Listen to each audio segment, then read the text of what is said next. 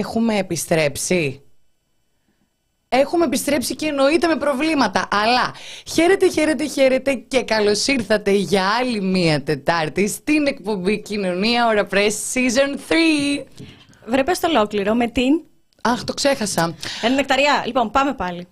Λοιπόν, άκουσε. Εγώ αυτό που θέλω να μου πει πρώτα το κοινό μου είναι αν με ακούει και μετά θα μιλήσω. Θέλω να μου στείλετε και θα κάνουμε σωστά το intro.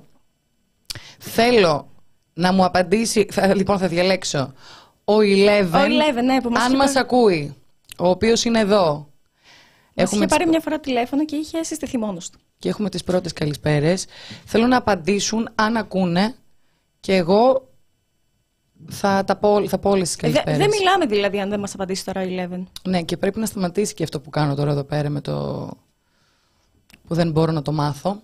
Καλύτερα από ποτέ. Νεκταρία Καλύτερα δώσ' το. από ποτέ. Και χαίρετε, χαίρετε, χαίρετε και καλώς ήρθατε για άλλη μια Τετάρτη στην εκπομπή Κοινωνία Ωρα Press Season 3 με τη Γεωργία Κρυεμπάρδη. Και την Νεκταρία Ψαράκη, τι κάνετε, πώς είστε. Προσπαθώ να είμαι σοβαρή γιατί έχω και κάμερα. Παιδιά, δεν μπορώ. Η χαρά μου δεν κρύβεται. Θέλει να κρυφτεί και δεν μπορεί να κρυφτεί αυτή η χαρά. Πόσο μας λείψατε, παιδιά; Τι χαμός έγινε χωρίς εσάς; Εγώ θέλω να σας πω παιδιά ότι χαρήκαμε πάρα πάρα πολύ που ήρθατε εδώ πέρα και μας περιμένετε. Θέλω να μου δώσετε, επειδή ξέρετε τώρα πάλι είναι πρώτη εκπομπή της σεζόν, τα προβλήματα εννοείται θα λείπουν, δεν βλέπω από κάτω τη λεζάντα μας, δεν μπορώ να κάνω κάτι. Επομένως θέλω να μου πείτε αν ακούσατε το σήμα, όχι μόνο αν το είδατε, για να δω δηλαδή αν τα πράγματα πήγανε πάρα πάρα πολύ καλά. Γιατί το σήμα έχει και μουσική, δεν είναι έτσι η Ακριβώς. εικόνα μπαμπουμ μπαμπουμ. Της αγαπημένης Ελισάβετ, το σήμα. Αχ, τα κατάφερα, έβαλα και από κάτω το, την κορνίζα μας να φαίνεται Πολύ ποια ωραία. εκπομπή είναι εδώ πέρα. Δώστε μας ένα τέλεια ακούγεστε, μας γράφουν. Γεια σας, κορίτσια. Βρε, να πιάσουμε τις καλησπέρες από την αρχή. Πάμε από την αρχή. Πάμε, πάμε, πάμε. Δώστες, γιατί βλέπω το πρώτο αφορά εσένα. Καλώς ήρθατε. Ανυπομονώ να ακούσει την εκτερία να προφέρει το όνομα του χρήστη Identity Matrix με την ασυναγώνιστη προβορά της. Φιλιά πολλά και καλή αρχή. Ε, σε ευχαριστούμε πάρα πολύ. Gold THW. Α, δεν είναι W, είναι Weight One. ε, gold the weight.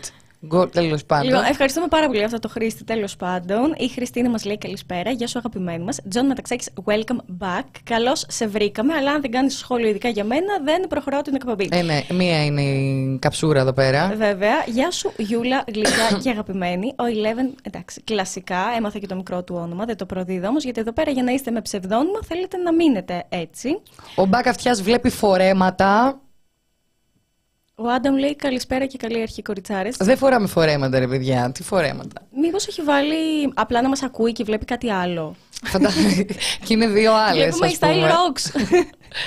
λοιπόν, παιδιά, Ε, λείψαμε. ο Άνταμ, η Α, έχουμε κι άλλα. Χριστίνα, ωραίο σήμα, Quicksilver, ακούει έτερος. Ε, brain drained. Κλασικά, το εξωτερικό drained. είναι εδώ στηρίζει. Μπράβο, Πρώτη μου, παιδιά. προ- παίζει να γράφει και πρώτη φορά in Greek. Ο brain drained. Κοίτα, συνήθως απλά στέλνει λεφτά. Ναι, σωστά. Τώρα και θα με δεν- δεν ρωτήσεις τι μιλάει. προτιμώ. Είναι βαρύς Εντάξει. τύπος. Πληρώνω και όλη τη δουλειά μου. Τώρα τα λόγια είναι φτώχεια. Κατάλαβες. Ναι, γενικότερα υπάρχει μια φτώχεια. Λοιπόν, ο Πάνος, ο, ε, παιδιά, Κορνίλιους. Πολύ ωραία. Μπακαυτιάς, Δέσποινα, Ρίζλα, Παοκτζής, μαυρίσατε, βλέπω, Αχ. μπράβο. Φιλιά πάρα πολλά στο Γιώργο τον Ανιφαντάκη. Ανιφαντάκη Bakery στο Ηράκλειο της Κρήτης. Καλή αρχή, αγάπη μου, τα φιλιά μου Γιώργη. Εγώ από τη χαρά μου θα μείνω εδώ απλά να λέω καλησπέρες. Η εκπομπή σήμερα θα είναι αυτή. Όχι, δεν θα είναι αυτή φυσικά. Ο Πάνος μας γράφει: Είστε ο λόγος που δεν έπεσα για ύπνο και είπα να ολοκληρώσω την πτυχιακή. Ε, μ, ακούγεται βάναυσο. Θυμάμαι δηλαδή από τα δικά μου πόσο πολύ ταλαιπωρήθηκα. Κοίταξε, από ό,τι βλέπω όμως δεν θα την ολοκληρώσει γιατί πάλι βλέπεις εμάς. Αλλά δεν πειράζει. Καλό χειμώνα. Είχαμε αυτή την ευχή. Κοίταξε, και πριν μας πεις, φίλε, καλό χειμώνα, εγώ θα πω ότι έχει έρθει. Και γιατί έχει έρθει, για την νεκταρία βύχη. Ναι, ναι, ναι, βήχω. Έτσι, έτσι έρχεται ο χειμώνας εδώ πέρα. Ε, Γεωργία Δημητρίου, για να ξεκινάμε σωστά, 5 ευρώ. Σε ευχαριστούμε πάρα, πάρα, πάρα πολύ για τα χρήματα. Μπακαυτιά δύο ώρες φέτος έτσι. Μία φορά την εβδομάδα βγαίνετε. Καλή ιδέα αυτή. Να κάνουμε δύο ώρες εκπομπή. Ψήνεσαι. Ούτως ή άλλως δύο ώρε μας βγαίνει. Καλά, ναι, αλλά έτσι επειδή θα μπεις στο χαρτί. Έχουμε το Μενέλο τον Ασκορδαλάκη, φυλάκια πάρα πάρα πολλά. Μένιο μου, πάμε λίγο νεκτερία, καλά έχει κορίτσια. Είναι πολύ φίλος. Παιδιά, ευχαριστούμε. Τι ε, βάναυσο καλοκαίρι ζήσαμε. Ε, εμένα μου έλειψε πάρα πολύ η εκπομπή, γιατί ξέρεις κάτι. Έχουμε εδώ πέρα το καθιερωμένο ραντεβουδάκι, μα- ραντεβουδάκι μας, γιατί έμπλεξα τη γλώσσα μου. Ποιος ξέρει, είναι τα σαρδάμ της αρχής. Ε, μ, έχουμε το ραντεβού μας εδώ πέρα και ερχόμαστε κάθε εβδομάδα και τα λέμε, τα συζητάμε, τα ρωτάμε, τα περιμένουμε απαντήσεις. Και ξαφνικά βρισκόμαστε να τα λέμε μεταξύ μας νεκταρία. Ρε φίλε, για μένα είναι πάρα πολύ καλή παρέα το ραδιόφωνο. Βέβαια. Αισθάνομαι δηλαδή ότι κάπως έτσι γνωριζόμαστε. Εντάξει, και από τα γραπτά κείμενα. Όμως ε, είναι τελείως άλλη φάση τώρα να βγαίνεις να μιλάς, να σε γνωρίζει ο κόσμος ακριβώς όπως είναι ο χαρακτήρας σου, γιατί αυτό έχει παιδιά, το The Press Project και ανεξάρτητη δημοσιογραφία. Δεν λογοκρίνει ε, λεγόμενα, δεν λογοκρίνει χαρακτήρες, δεν λογοκρίνει καταστάσεις. Μας ρωτάνε που πήγαμε διακοπές. Εσείς να μας πείτε. Εσείς γράψτε. να ένας- μιλήσετε εσείς λοιπόν. ένας ένας που πήγατε. Εγώ με φανταστείτε, δεν πρωτοτύπησα ιδιαίτερα. Κάτω στη μάνα μου στην Κρήτη πήγα τη δόλια. Ακούστηκε τώρα λες και πήγα να της πλύνω το. Ναι, το πραγματικά. σπίτι. Λες ναι, και πήγες στο ποτάμι να πλύνεις ρούχα δίπλα στη Ναι. μαμά σου, ξέρω εγώ. ναι, πήγα ένα τέτοιο. Όχι. Εντάξει, είσαι απλά κριτικιά και τυχερή γι' αυτό. Τυχερή. Από άποψη ε, θάλασσα, Ναι. βουνό, να το πάμε λίγο έτσι. Πάρα πολύ. Όμως η αλήθεια είναι ότι όταν είσαι από την Κρήτη. Είναι σαν μαγνήτης. Δεν είναι σαν. ε, Πρόβλημά σου. ναι, είναι πρόβλημα. Με ισχύει. Αλλά το Ηράκλειο Κρήτης, παιδιά, όπως και όλες τις επαρχιακέ πόλεις, από ό,τι φαντάζομαι, είναι ένα μεγάλο και ευτυχισμένο πηγάδι. Δηλαδή είναι μέσα οι άνθρωποι, ζουν πάρα, πάρα πολύ ευτυχισμένα.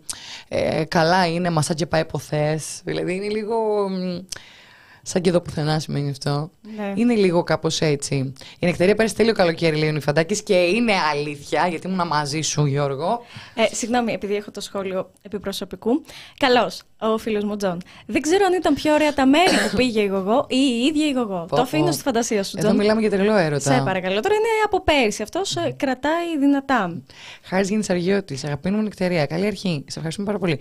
Πού έκανες κάμπινγκ εφέτος; Εφέτο Κάπως έχουν δει νεκταρία αυτή τώρα σε προηγούμενο. Δεν ξέρω. πήγα στην ε, ψαρή φοράδα, ένα από τα αγαπημένα μου μέρη κάτω στο Ηράκλειο. Ωραίο όνομα. Ναι, σημαίνει άσπρο άλογο να ενημερώσω. Ναι, ναι. Και ψαραντώνη δεν είναι ψαράκι Αντώνη, του λένε μ, με άσπρα μαλλιά Αντώνη. Δηλαδή είναι αυτό. Ε, λοιπόν, άσπρο άλογο λαϊκιστή και ελληνιστή. Ε, είναι απίστευτο μέρος, παιδιά. Εκεί πέρα έχω ένα συναισθηματικό δέσιμο πάρα πολλά χρόνια. Πάω κάθε χρόνο. Κατέβηκα κάτω και στο Λέντα, εκεί στους καλού λιμένες. Ε, γνωρίσαμε αρκετό κοσμάκι, περάσαμε πάρα πολύ ωραία. Το point των διακοπών είναι ένα. Όπου και να πας, τυλίγει στο νεφράκι σου για να φας και να πιεις κάτι. Σωστό. Ακρίβεια. Α, και Νιώθω- πήγα και δύο μέρες χιλιαδού. Αυτό. Αυτό τα καυτά. Ναι. Εσύ, γογούλα μου. Ε, εντάξει, το κλασικό ζευγαρονίσι ύφνο είναι όντως παιδιά ζευγαρονίσι. Δεν βλέπεις τίποτα άλλο εκτός από ζευγάρια. Μμ. Ε, μ, εντάξει, λιτά πράγματα. Βέβαια, όποτε το λέω με κοροϊδεύουν γιατί μου λένε Μα δεν πήγες κάμπινγκ, πήγες σε ένα ακριβό νησί. Κουμάντο στην τσέπη μου, δουλεύω. δουλεύω τα λεφτά και μου όλα παιδιά. Η αλήθεια είναι ότι όπου και να πας, Δηλαδή, απλά πηγαίνεις, δεν είναι ότι ξοδεύεις ή κάτι τέτοιο. Δηλαδή, λες, απλά ήρθα και περπατάς. Δηλαδή, το Κίνημα- περπάτημα δεν δεν σου καίει κάτι. Και εκείνη με τις πετσέτες. Καλά, εννοείται. Αυτό ήταν πριν γίνει κίνημα της Before it was cool που λένε. Εμείς ήμασταν team πετσέτα και, και ομπρελίτα. Μμ. Ε, μ, και εδώ πέρα υπάρχει ένα. Έτσι, δηλαδή τα ψαρά είναι λευκό νησί, δηλαδή το ψαρό ψαρό. Είναι το άσπρο ψάρι. Χουχού. Αχ, Θεέ μου, δεν μπορώ. Α, άλλο. ήρθαν οι πρώτοι αστιάτορες Ε, δε, δε, δε. Μάλιστα. Διακοπές δεν το λες ακριβώς γιατί συνδυάστηκε με δουλειά, αλλά πήγα Πελοπόννησο αρχές Αυγούστου και πριν μια εβδομάδα Κύθυρα που δεν είχα ξαναπάει. Δεν τα, είχα, προ- δεν τα έχει προλάβει η μάστιγα του Summer in Greece ακόμα. Πολύ ωραία, θα συμφωνήσω. Βέβαια, τώρα αυτό λίγο το θέμα με την Πελοπόννησο και μιλάω εγώ που είμαι Πελοποννήσια, είναι λίγο ένα θεματάκι με τους ανθρώπους. Αλλά μέρη έχει πολύ ωραία, ειδικά κάτω τα τρία πόδια. Πάρα πολύ ωραία παιδιά. Ναι, ναι. Πολιτικά το λες τώρα, ότι υπάρχει πολύ, πολύ βασιλόφρονες, πολύ ακροδεξί. Ε, δεν υπήρχε στενάκι που να μην δεις το σήμα της Χρυσής Αυγής. Ο Χριστός και η Παναγία. Ναι, όχι, αυτό δεν. Λοιπόν, παιδιά, να κλείσουμε τα του καλοκαιριού. Μα και μ' να αρέσει, έρθουμε- εμένα, εμένα μου αρέσει να το πάρω από την Πελοπόννησο και να προχωρήσω τώρα. Πώς ήταν ο Μητσοτάκης όταν μπήκε μέσα στο συντονιστικό της πυροσβεστική. Αξίριστος. Και, και, ναι, και περί χαρής γυρνάει και τους λέει. Ε, Σας έχει βγάλει δουλίτσα η Πελοπόννησος. Αχα, αχα. και γελούσε κάπως έτσι. Ο Κωνσταντίνος τον είπε πανίβλακα προχθέ. Σήμερα πώς τον είπε; Ντουγάνι. Σήμερα τον είπε. Ντουγάνι. Ντουγάνι. Εγώ... Εγώ, Έχει... Εντάξει, Από εγώ δεν, θα θρασινδίο, επεκταθώ, ναι, Κωνσταντίνο. εγώ δεν θα επεκταθώ. Καλύτερα να φάει τη μηνύση ο εκδότη. Δηλαδή, άστο, εγώ να μην το.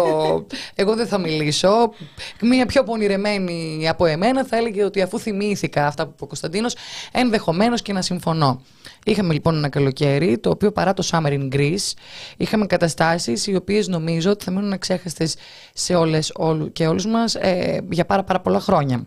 Δεν προλαβαίναμε τις φωτιές, ανυπολόγιστε καταστροφές στη Ρόδο, ανυπολόγιστε καταστροφές, και να είναι καλά εθελοντές, γιατί Παρά το γεγονός ότι το Σύνταγμα λέει ότι τα δάση τα οποία καίγονται κατευθείαν κυρίως στον Αναβασοτέα, αν περιμένουμε τον κρατικό μηχανισμό να πράξει έτσι, ε, ζήτω που καήκαμε. Το είπε και άλλος ο κ. Κυριακουντζοτάκη ότι εντάξει, θα έχουμε πρόβλημα με την ταχύτητα της αποκατάστασης. Πήγαν λοιπόν και ξεκίνησαν δέντρο-δέντρο να παλεύουν να τα ξαναφτιάξουν. Μετά δεν προλαβαίνουμε, πιάνει φωτιά στην Εύβοια, πιάνει φωτιά στο Βόλο. Έχουμε αξέχαστες στιγμές πεδίο βολή η χώρα. Κατά λάθος βέβαια, γιατί ξεχάσαμε να κάνουμε τα αντιπυρικά σε στρατιωτικό εξοπλισμό. Μια λεπτομέρεια.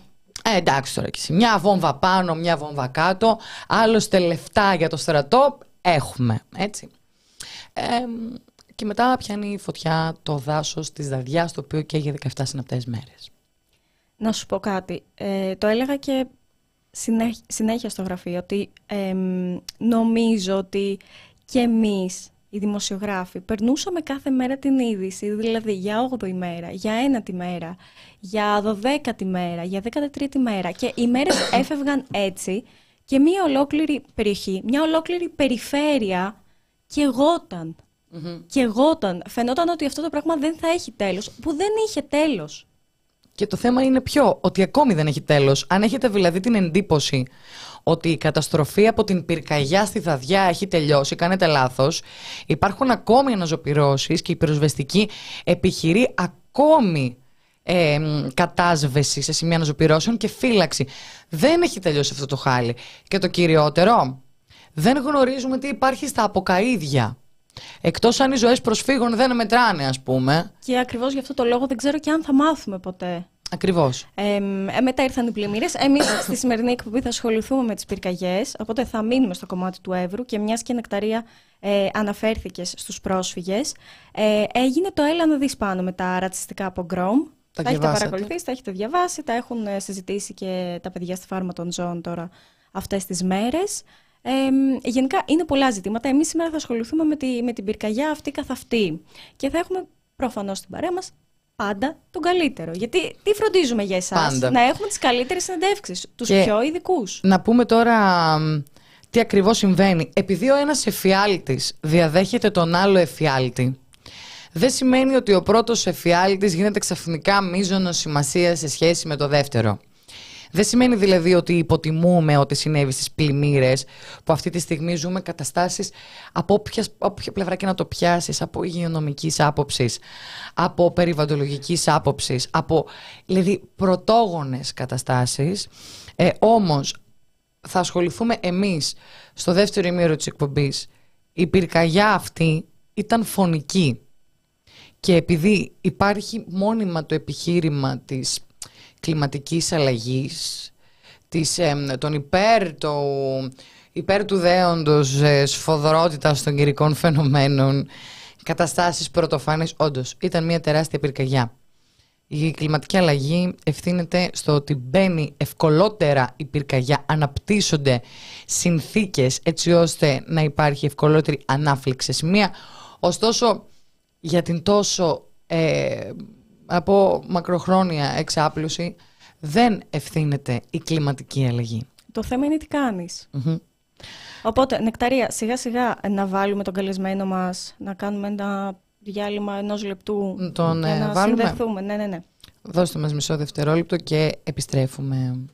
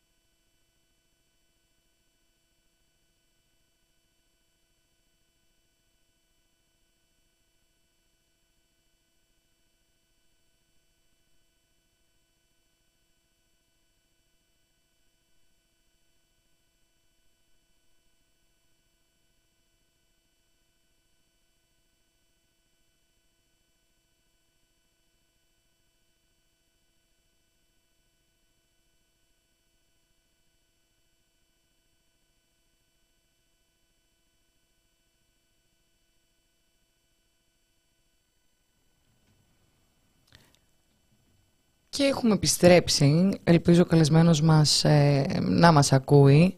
Χαίρετε. Καλησπέρα, σας ακούω. Γεια σας.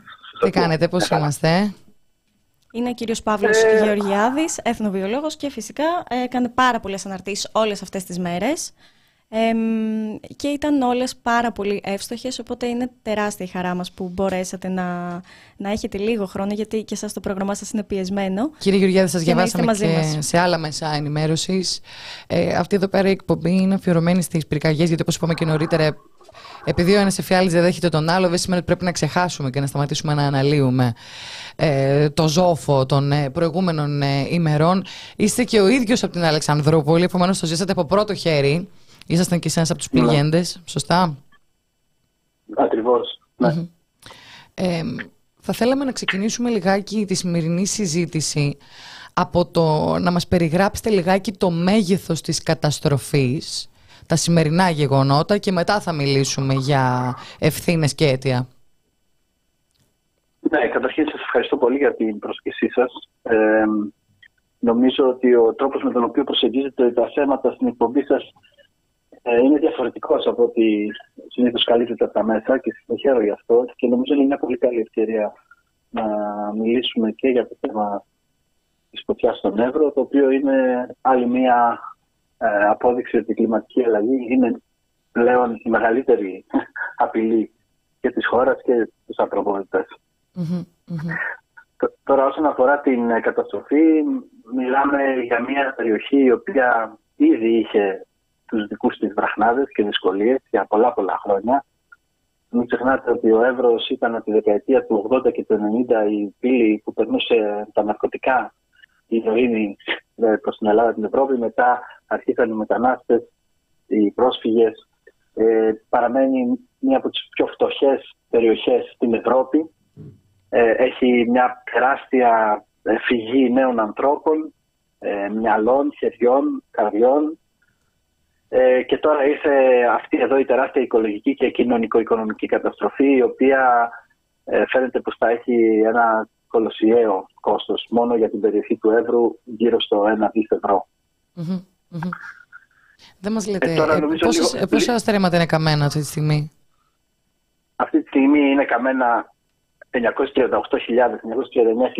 στρέμματα, εκ των οποίων τα 444 τα 44.000 είναι δάσος. Έχουν καεί πάρα πολλές, ε, ε, ένα πολύ μεγάλο ποσοστό των ε, μόνιμων καλλιεργειών, περίπου 45% των μόνιμων καλλιεργειών, δηλαδή 120.000 ελαιόδερνα για παράδειγμα, τεράστιες ζημιές στη μελισσοκομεία και φυσικά όλο αυτό είναι το κομμάτι που αφορά τον άνθρωπο. Αν πάμε μέσα στο ίδιο το δάσος της Δαριάς, τα δύο τρίτα του δάσους έχει καεί, είναι πολύ σοβαρές ζημιέ. Υπάρχουν περίπου 50.000 τρέματα τα οποία έχουν καεί εντελώς, δηλαδή εκεί δεν περιμένουμε ούτε καν αναγέννηση. Ε, για, τα ζώα, για, τα ζώα υπάρχει κάποια περίπου ε, μέτρηση, κάτι, κάποια εκτίμηση; Κοιτάξτε, νομίζω ότι ε, αυτή τη στιγμή έχουν επιβιώσει μόνο 22.000 μελίσια. Mm-hmm. Ήταν πολύ παραπάνω αυτά που, ε, που καήκαν. Ε, αυτή τη στιγμή σε μια περιοχή ενός εκατομμυρίου στερμάτων δεν πετάει ούτε μία μέλισσα, δεν έχει να βρει ούτε ένα γραμμάριο ε, γύρις των πρωτεϊνών που χρειάζονται οι μέλισσες για να, να παραχθούν. Ιδίως τώρα τον επόμενο μήνα είναι πολύ κρίσιμες οι επόμενες εβδομάδες γιατί είναι η περίοδος όπου αναπαράγονται οι μέλισσες. Mm-hmm. Αλλά και φυσικά την Άνοιξη ε, θα, θα έχουν πάρα πολύ, λίγο, πάρα πολύ λίγη τροφή για να ε, τραφούν. Mm-hmm. Το λέω αυτό γιατί οι μέλισσες είναι το θεμέλιο ναι. οποιοδήποτε οικοσυστήματος και του διατροφικού μας συστήματος. Είναι πολύ σημαντικοί επικονιαστές. Αυτή τη στιγμή οι μόνοι επικονιαστές που έχουν μείνει είναι στα 22.000 μελίσια, εκ των οποίων σε κάθε μελίσι ο μισός πληθυσμός. Και αν δεν ε, καλυφθεί με τρόφι αυτός ο πληθυσμός, ένα κόστος περίπου ξεπερνάει τα 10 εκατομμύρια ευρώ μέσα σε ένα μήνα, τότε δεν ξέρω κι εγώ ποιες προποθέσει θα υπάρξουν για την επικονίαση στην περιοχή. Με ό,τι και αν αυτό σημαίνει στις καλλιέργειες, αλλά και στην ίδια την αναγέννηση του δάσους. Μάλιστα.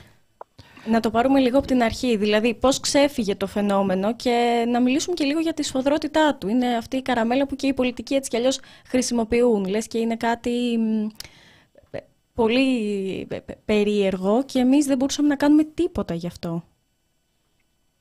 Ναι, δεν είναι ψέμα ότι πλέον ήταν ένα φαινόμενο το οποίο η, η τρέχουσα ικανότητα, η φέρουσα ικανότητα της χώρας στην κατάσταση αδυνατούσε να, όχι μόνο να το ελέγξει γρήγορα ε, και όπως είπατε για 17 ημέρες, αλλά ακόμα και να εκτιμήσει τη σφοδρότητά του τις πρώτες ημέρες όπου φαίνεται πως εκεί χάθηκε ο έλεγχος αν και από την πρώτη ώρα, την πρώτη μέρα φάνηκε ότι υπήρχαν πάρα πολλές αιστείες με πάρα πολύ ισχυρές τοπιέ. Ωστόσο, για δύο-δυόμιση ημέρε έκαιγε ε, ένα κάμπο στην ουσία, πολύ μικρό κάμπο. Ε, υπήρχε τεράστιο, ένα τεράστιο κύμα καπνού πάνω από την Αλεξανδρούπολη, που σημαίνει ότι και με τον αέρα αλλά και με τις πολλές αιστείες όντως δεν μπορούσαν, κυνηγούσαν τη φωτιά. Ε, και μετά το δεύτερο προς τρίτο βράδυ η φωτιά πέρασε προς τα δυτικά πάνω από την Αλεξανδρούπολη, κύκλωσε την Αλεξανδρούπολη, έφτασε στο νοσοκομείο Μιλάμε για μια απόσταση που διένυσε 22 χιλιόμετρα μέσα σε, σε 5 ώρες. Κανένας δεν περίμενε να γίνει αυτό τόσο γρήγορα, ούτε, ούτε και εγώ ίδιος, ούτε, και, ούτε και οι κοινότητες που κλήθηκαν να εκενώσουν, κληθήκαμε να εκενώσουμε στις 3 ώρα το πρωί, τον οικισμό της Μάκρης. Mm-hmm. Την τρίτη μέρα συγχρόνως άρχισε και ένα μέτωπο στην κορυφή του δάσους της Δαριάς, στην Κύπρενα, και μετά, όσο περνούσαν οι μέρες, μετά από δύο-τρεις μέρες αυτά ενώθηκαν τα δύο μέτωπα και πλέον μιλούσαμε για μια φωτιά το οποίο ήταν ένα μέτωπο 70 χιλιομετρων Σε, σε ορεινή, δασική, δύσβατη περιοχή. Ε, τα αεροπλάνα και αυτά υπήρχε μια πολυδιάσπαση γιατί ιδίως την πρώτη εβδομάδα υπήρχαν πυρκαγιές και στο Άγιο Όρος και στη Βιωτία και στη Ροδόπη και στην Πάρνηθα. Δηλαδή φάνηκε ότι υπήρχε μια πολυδιάσπαση. Οπότε δεν αποτελεί ε, έκπληξη ότι η μάχη αυτή ήταν άνηση και χάθηκε ο έλεγχος και απλώς ή την κυνηγούσαμε με τη φωτιά ή καθόμασταν και τη βλέπαμε με το στόμα ανοιχτό. Κύριε Γεωργιάδη, ξέρετε, περιγράφετε συνθήκες που σίγουρα η πολιτεία δεν έχει, δεν θα πω, δεν είναι καν κοντά στο να τις προλάβει. Γνωρίζετε καλύτερα ναι. από εμάς φαντάζομαι ότι η μέρημνα για δασοπροστασία είναι ελάχιστη. Εσείς θα μας εξηγήσετε καλύτερα τι συμβαίνει τουλάχιστον σε άλλα κράτη, με ποιο τρόπο γνωρίζουμε ότι η κλιματική αλλαγή είναι εδώ, είναι υπαρκτή, ωστόσο εμείς προσπαθούμε με μέσα τα οποία δεν ταιριάζουν στους καιρούς μας να ανταποκριθούμε. Και βλέπουμε πυροσβέστες οι οποίοι εξαντλούνται στο μέτωπο και πάλι δεν τα καταφέρνουν. Τι θα έπρεπε να έχει γίνει προληπτικά από την πολιτεία; Να μας απαριθμίσετε ένα, δύο, τρία, τέσσερα τα βήματα που θα έπρεπε να γίνουν ή έχουν γίνει ήδη αλλού; Και επίσης επειδή μέχρι στιγμής δεν έχει ακουστεί καθόλου το ζήτημα με τις ε, αντιπυρικές ζώνες. Δηλαδή φτάσαμε σε ένα σημείο να κυνηγάμε τις φλόγες. Να μην πάνε στρατικό εξοπλισμό και πήγαν. Δηλαδή τώρα αυτά είναι πράγματα περίεργα. Ναι, εκεί πέρα φάνηκε πως υπήρχε μια μια, μια έλλειψη ακέραιου συντονισμού, θα έλεγα, μεταξύ όλων των εμπλεκόμενων υπηρεσιών.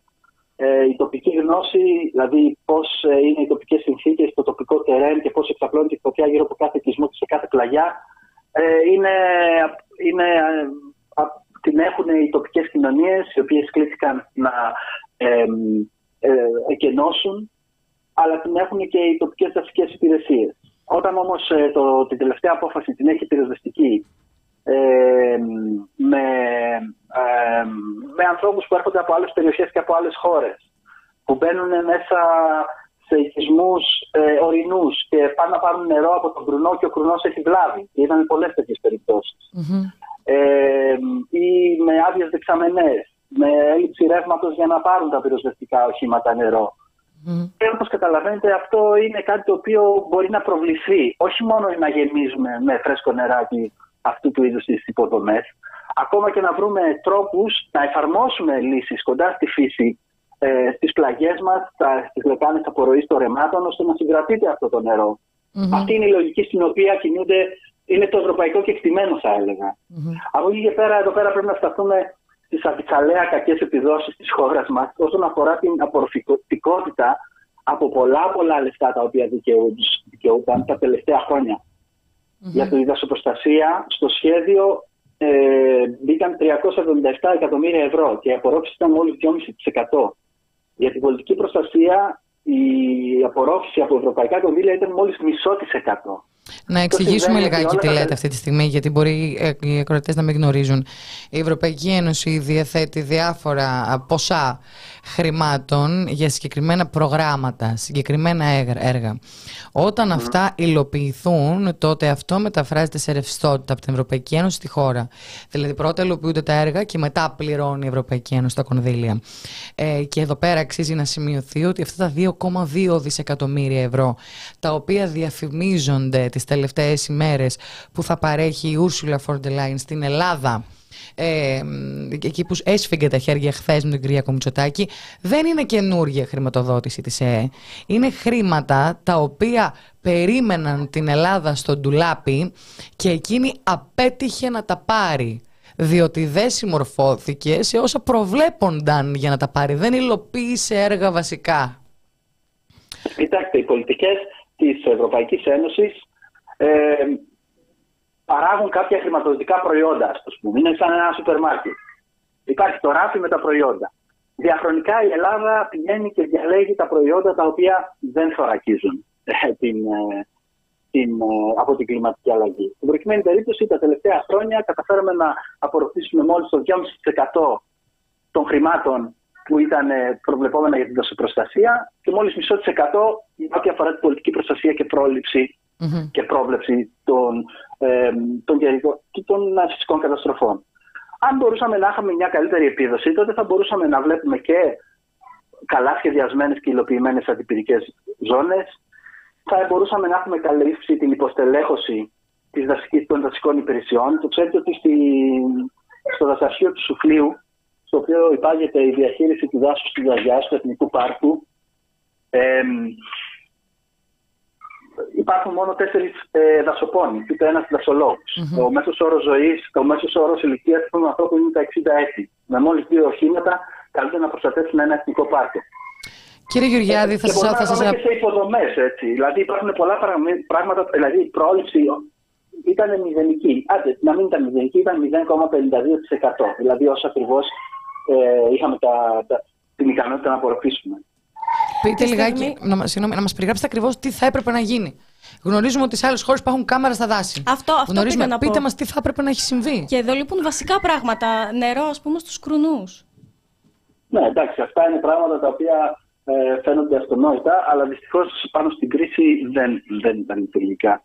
Από εκεί και πέρα, ε, τι να σας πω, η όλη λογική ότι αφαιρώ την τοπική γνώση από το πεδίο της φωτιάς, δηλαδή ε, μέσα στην εκένωση υποχρεώνεται να φύγει και ένας αγρότης με καλή φυσική κατάσταση, με μηχανήματα, για παράδειγμα βιτία ή ραντιστικά που μπορούν να χωρέσουν 2-2,5 τόνους νερό, όσο περίπου όσο ένα καναντέρ. Mm-hmm. Όταν δεν υπάρχει μια τοπική ομάδα πυροφυλακής, αυτό που λέμε community-based fire management, διαχείριση τη φωτιά βασισμένη στην, στην κοινότητα, η οποία είναι εκπαιδευμένη από πριν, να μπορεί να σταθεί στα κατάλληλα σημεία, να οργώσει εκατέρωθεν της αγροτικής οδοποιία για να διαπλατείνει λίγο τα, τα περάσματα της φωτιάς.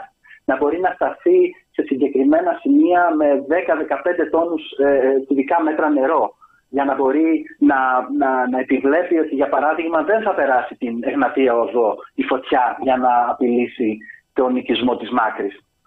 Ε, αυτό το πράγμα είναι μια πολιτική προστασία η οποία ε, φεύγει κάθετα σε όλη την κοινωνία. Mm-hmm. Σημαίνει ότι τα παιδιά μας πηγαίνουν στα σχολεία και μαθαίνουν για το τι σημαίνει κλιματική αλλαγή, τι σημαίνει κλιματικό ρίσκο, τι σημαίνει να εκενώνεις ένα οικισμό. Όπως όταν εγώ τουλάχιστον ήμουν στο δημοτικό και νομίζω ότι ακόμα και από τον νηπιαγωγείο μας μαθαίναν πώς να μπαίνουμε κάτω από τα τραπέζια mm. στους σεισμούς. Mm. Λοιπόν, αυτά τα πράγματα είναι θέματα τα οποία έχει να κάνει με το πώς επιλέγουμε να επενδύσουμε τα χρήματα για, για υποδομές, αλλά έχει να κάνει και με μια γενικότερη κουλτούρα ετοιμότητας. Τώρα, όσον αφορά την Αλεξανδρούπολη, εδώ και 5, 6, 7 χρόνια όλα κινούνται γύρω από το φυσικό αέριο, όλα κινούνται γύρω από τις στρατιωτικές υποδομές.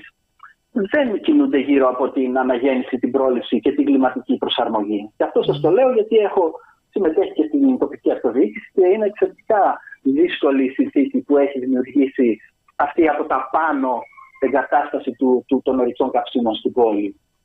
Θα σας ε, ρωτήσω ε, λιγάκι ευθέως μιας και το είπατε αυτό. Υπάρχει στην κοινή γνώμη και γι' αυτό οφείλω και να το ρωτήσω η άποψη ότι οι συγκεκριμένοι εμπρισμοί, ότι εμπρισμοί ήταν όπως φαίνεται, ε, χωρίς να έχουν υπάρξει συλλήψεις εκτός από το συλλήψεις των μεταναστών οι οποίοι έχουν αφαιθεί και ελεύθεροι. Ε, αναφέρεται λοιπόν ότι το κάνουν για τις ανεμογεννήτριες. Είστε εθνοβιολόγος. Αυτό πώς ακριβώς το ακούτε; Τι να σας πω. Ε, γιατί να πρέπει να καεί ένα εκατομμύριο στρέμματα για να μπουν ανεμογεννητρίε. Ε, φαντάζομαι. Γίνεται, δηλαδή είναι εφικτό σε καμένο έδαφος. Ε, φαντάζομαι τώρα και αυτοί δεν περίμεναν. Ε, δηλαδή, σύμφωνα με. Αν, αν είναι θεωρία συνωμοσία, ε, αν δεν είναι, δεν γνωρίζω. Ε, φαντάζομαι δεν περίμεναν να καεί ένα εκατομμύριο, μια συγκεκριμένη περιοχή και μετά είναι ευθύνη της πολιτείας ότι τους ξέφυγε από ένα σημείο και μετά έτσι. Δεν ήμασταν έτοιμοι όπως περιγράφουμε τόση ώρα. Εντάξει. Ε, για να είμαι ειλικρινής, το θέμα των ανεμογετριών και πώς χωροθετούνται δεν το γνωρίζω, γι' αυτό δεν μπορώ να τοποθετηθώ. Σας λέω πράγματα που είδα με τα μάτια μου και αποτέλεσμα της έρευνάς μου και της γνώση μου πάνω στο τομέα των οικοσυστημάτων. Όμως, όμως ε, είναι, είναι προφανές ότι ο τρόπος με τον οποίο χωροθετούνται οι ανεμογεννήτριες στη χώρα ε, έχει επιπτώσεις στη βιοποικιλότητα, έχει επιπτώσεις στο τοπίο και δυστυχώς έχει σηκώσει όλη την κοινωνία εναντίον των ΑΠΕ. Γιατί σε άλλες χώρες, για παράδειγμα, γίνονται ΑΠΕ και από κοινότητες, χωριά, οικισμούς. Ε, ε, η νομοθεσία για κάτι τέτοιο στην Ελλάδα υπάρχει. Mm-hmm. Όμως ε, φαίνεται ότι το μόνο που προωθείται είναι οι μεγάλες βιομηχανικές ΑΠΕ. Τώρα, η αλήθεια είναι ότι στον Εύρο υπάρχουν πάρα πολλές ανεμογεννήτριες ε, στους λόφους. Ε, και ακούγεται επίσης ότι δώσανε άδειες για περισσότερες. Αλλά προς Θεού δεν πρέπει να εστιάζουμε μόνο στις ανεμογεννητρίε. Οι ανανεώσιμες πηγές ενέργειας είναι μέρος της λύσης. Υπάρχουν δεκάδες προβλήματα στα οποία οφείλουμε να εστιάσουμε. Την πολύ σοβαρή δουλειά των. Ε, και να σας πω κάτι, αν είναι να χρειάζονται 11 εκατομμύρια για το πρώτο χρόνο για να επιβιώσουν οι μέλισσες, ας πάνε να τους δώσουν οι εταιρείες που βάζουν ε, τις ανεμογεννήτριες. Είχαν μια, ε, έναν αντίκτυπο στο περιβάλλον. Ορίστε ένας αυτός τρόπος να μπορέσουν να, να, να το ανταποδώσουν αυτό το κόστος που έχουν δημιουργήσει. Και κύριε Γεωργιάδη, ε, συγγνώμη, ε, θα σας, επειδή γνωρίζω ότι μας πιέζει ο χρόνος, γι' αυτό σας ε, διακόπτω. Ε, ξέρετε, ο, ο κύριος Μητσοτάκης, μιας και μιλάμε τώρα για πρόληψη, είπε έχω δώσει 6 εκατομμύρια ευρώ στον Εύρο για δοσοπροστασία. Θέλετε κι άλλα; Θέλω να μου σχολιάσετε αυτά τα 6 εκατομμύρια ευρώ. Πού πήγαν, τι θα έπρεπε να γίνουν; Ναι. και αν μπορείτε στην ίδια στην ίδια απάντηση, αν θα μπορούσατε να συμπεριλάβετε. Ακούμε ξανά από την ε, κυβέρνηση, την τωρινή κυβέρνηση. Ε, δεν σημαίνει αυτό ότι και οι προηγούμενες ήταν ε, καλύτερες, διότι εποχικούς πυροσβέστες είχαμε πάντα και πάντα το ίδιο αίτημα ήταν. Μην μας απολύετε το χειμώνα. Εμείς είμαστε υπεύθυνοι για τη δοσοπροστασία. Εκμεταλλευτείτε μας να καθαρίσουμε δάση και εσεί ξέρετε καλύτερα τι μπορεί να κάνει ένας πυροσβέστης. Αλλά όχι, τους επιλέγουμε μόνο για κατάσβεση κατά τους καλοκαιρινούς μήνες. Επομένως, θα ήθελα να σχόλιο και για τα δύο. Ναι, κοιτάξτε, προφανώς η κυβέρνηση έχει μια λογική ότι ότι δεν έχει κέρδος δεν αξίζει δημόσια Αυτό όμως δεν μπορεί να ισχύσει πάνω στη φύση και στα δάση. Όλες οι χώρες, όλες, όχι μόνο οι ανεπτυγμένες αλλά και οι ανεπτυσσόμενες, ε, διαθέτουν δημόσιες ε, επενδύσεις για την προστασία του φυσικού πλούτου. Γιατί φυσικός πλούτος σημαίνει καθαρό νεράκι, καθαρός αέρας, τροφή για τον πληθυσμό.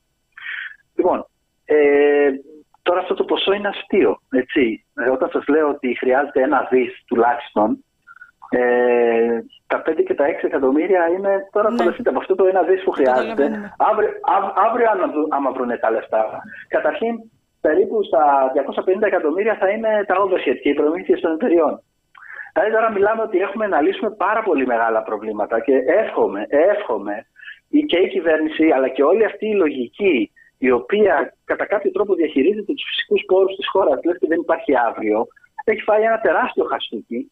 Έτσι, διότι εδώ πέρα παίζεται η επιβίωση των ανθρώπων, μια πόλη 82.000 κατοίκων, της οποίας ο υδροταμιευτήρας από εκεί που πίνει νερό, ε, πώς το λένε, ε, περικλείεται από μια ακτίνα 30 χιλιόμετρων καμένων, όλα αυτά τα πράγματα είναι πολύ πολύ σοβαρά πράγματα. Και δεν έχουμε μιλήσει καν για τη Θεσσαλία όλες, όλες αυτά τα λεπτά που μιλάμε.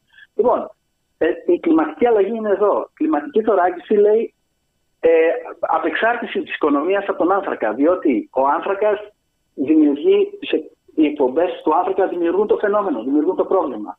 Είναι αδιανόητο το 2023 η Αλεξανδρούπολη να είναι κέντρο των ορυκτών καυσίμων. Τώρα, μέσα στις φωτιές, η φωτιά έκαιγε λίγα χιλιόμετρα παραπάνω και τα συνεργεία φτιάχνανε τον αγωγό που θα φέρνει το υγροποιημένο αέριο. Στο βουνό της Κύρκης η φωτιά πέρασε πάνω από τον ΤΑΠ, τον Transatlantic Pipeline που φέρνει το αζέρικο αέριο στην Αδριατική. Λοιπόν, φανταστείτε όλες αυτές τις υποδομές να ήταν γεμάτο αέριο. Και, εν πάση περιπτώσει, αυτό που είπα, δεν ξέρω αν μπορούμε να επηρεάσουμε την παρουσία ή την, ε, την απόσταση του φυσικού αερίου από την Αλεξανδρούπολη. Όμως, αν είναι αυτές οι, οι εταιρείες οι οποίες είναι περιβαλλοντικοί δολοφόνοι, έτσι, διαχρονικά, αν είναι αυτές οι εταιρείες να μείνουν εκεί πέρα, το καλύτερο που έχουν να κάνουν αυτή τη στιγμή είναι να βάλουν πλάτη για την αναγέννηση του οικοσυστήματος, όχι είναι είδη χορηγία, αλλά γιατί είναι υποχρέωσή τους. Αλλιώς θα πρέπει να ξεσηκωθεί όλη η τοπική κοινωνία εναντίον τους. Ε, κύριε Γεωργιάδη, εμείς καλός ή κακός δεν μπορούμε να μην σκεφτόμαστε ότι είναι ακόμη Σεπτέμβρης και είχαμε μία τέτοια συνθήκη ναι. στην... Ε, γιατί η αλήθεια είναι ότι εκτός από την βροχή η οποία δεν αμφισβητεί κανένας ότι ήταν σφοδρή. Ε, φυσικά. Είχαμε και, και ότι η κλιματική αλλαγή είναι εδώ, έτσι κι αλλιώς η οικολογική συνείδηση σε αυτή τη χώρα δεν υπάρχει ούτε σε επίπεδο πολιτείας, ούτε σε επίπεδο ατομικό, έτσι. Ε, όμως, είδαμε κι άλλα. Είδαμε μία τέρνα η οποία ε, είχε αναλάβει αντιπλημμυρικά έργα, τα οποία δεν υλοποίησε. Είδαμε φρεάτια ε, τα οποία ήταν φραγμένα. Είδαμε αναχώματα ποταμών χωρίς να έχουν συντηρηθεί και να σπάνε από υπερχείληση. Είδαμε δρόμους να βουλιάζουν. Η Εθνική Οδός. Και Καθίζηση. Μετά, ναι, ναι. Και μετά από όλα αυτά έρχεται η εντολή να μπουν στο παιχνίδι οι κατασκευαστικές. Είδαμε τι έκανε η Τέρνα, προσωπικό σχόλιο. Και απευθείας αναθέσεις. Δηλαδή, δεν ξέρω. πρέπει να αλλάξει όλο το. Ναι, ναι, το δικό σας σχόλιο. Ε, κοιτάξτε, αυτοί δημιουργούν το πρόβλημα. Να πει ο εισαγγελέας, αν όντω έχουν ευθύνη, να πληρώσουν τη ζημιά. Αν, αν πληρώνει τη ζημιά. Γιατί στο κομμάτι της Ζαντιά, για παράδειγμα, ε, το δάσος δεν θα είναι ποτέ το δάσος που ήταν.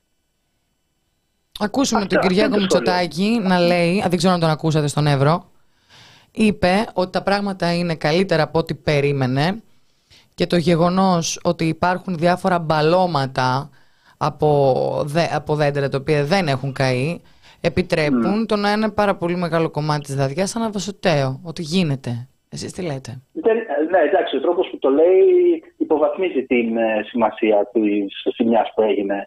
Η αλήθεια είναι ότι αυτά τα κομμάτια που μείνανε, όσο μικρά ή μεγάλα να είναι, θα πρέπει να τα προστατεύσουμε ως κόριο φθαλμού. Mm-hmm. Από εκεί και πέρα να ελπίζουμε ότι θα είμαστε τυχεροί, ότι το κράτος μας θα μπορέσει να ε, υπερβεί όλες τις παθογένειες που έχει, από τη διαφθορά και τη διαπλοκή μέχρι και τη γραφειοκρατία και οτιδήποτε μας βασανίζει σε σαν μικρά και μεγάλα. Και από εκεί και πέρα να μπουν ε, άνθρωποι με τεχνική γνώση και να κάνουν συγκεκριμένες παρεμβάσεις μαζί με τις υπηρεσίες, υπηρεσίες και φυσικά να υπάρχει πάρα πολύ στενή παρακολούθηση. Το έχω πορεία. Το έχω πορεία. Θέλω να μου το παριθμίσετε. Τι σημαίνει προστασία του δάσους; Ένα, δύο, τρία. Τι βάζω; Βάζω κάμερα; Έχω φυλαξή έχω πυροσβεστεί. Τι σημαίνει για να καταλάβει λιγάκι και ο κόσμος; Γιατί ακούει ότι εμείς δώσαμε 6 εκατομμύρια στη δασοπροστασία και εμείς δεν έχουμε κριτήριο να καταλάβουμε αν είναι αρκετά ή όχι. Ε, Μας εξηγήσατε βέβαια ότι είναι ναι, τώρα, ναι. στο νερό, ναι. Ναι, προστασία του δάσους σημαίνει ε, εκεί που επιτρέπεται η ανθρώπινη παρουσία, το δάσος να είναι περιποιημένο, δηλαδή να μην υπάρχει περίθεια καύσιμη ύλη, Εκεί αυτή η ύλη μπορεί να διοχετευτεί ως βιομάζα σε διάφορες σκοπούς, από το να φτιάξει κόμπο για να πρεσβενήσει την πόλη ως Δήμος ή να το κάσει για, για, για ενέργεια καλύτερη από το αέριο, έτσι, βιοενέργεια. Σημαίνει ότι υπάρχει ένα σοβαρό δίκτυο παρακολούθησης με χρήση της τεχνολογίας. Πλέον με την τεχνητή νοημοσύνη και τη μάθηση μηχανών, αυτά τα αυτοματοποιημένα συστήματα μπορούν να σου δίνουν alert σε, σε φθαλμού.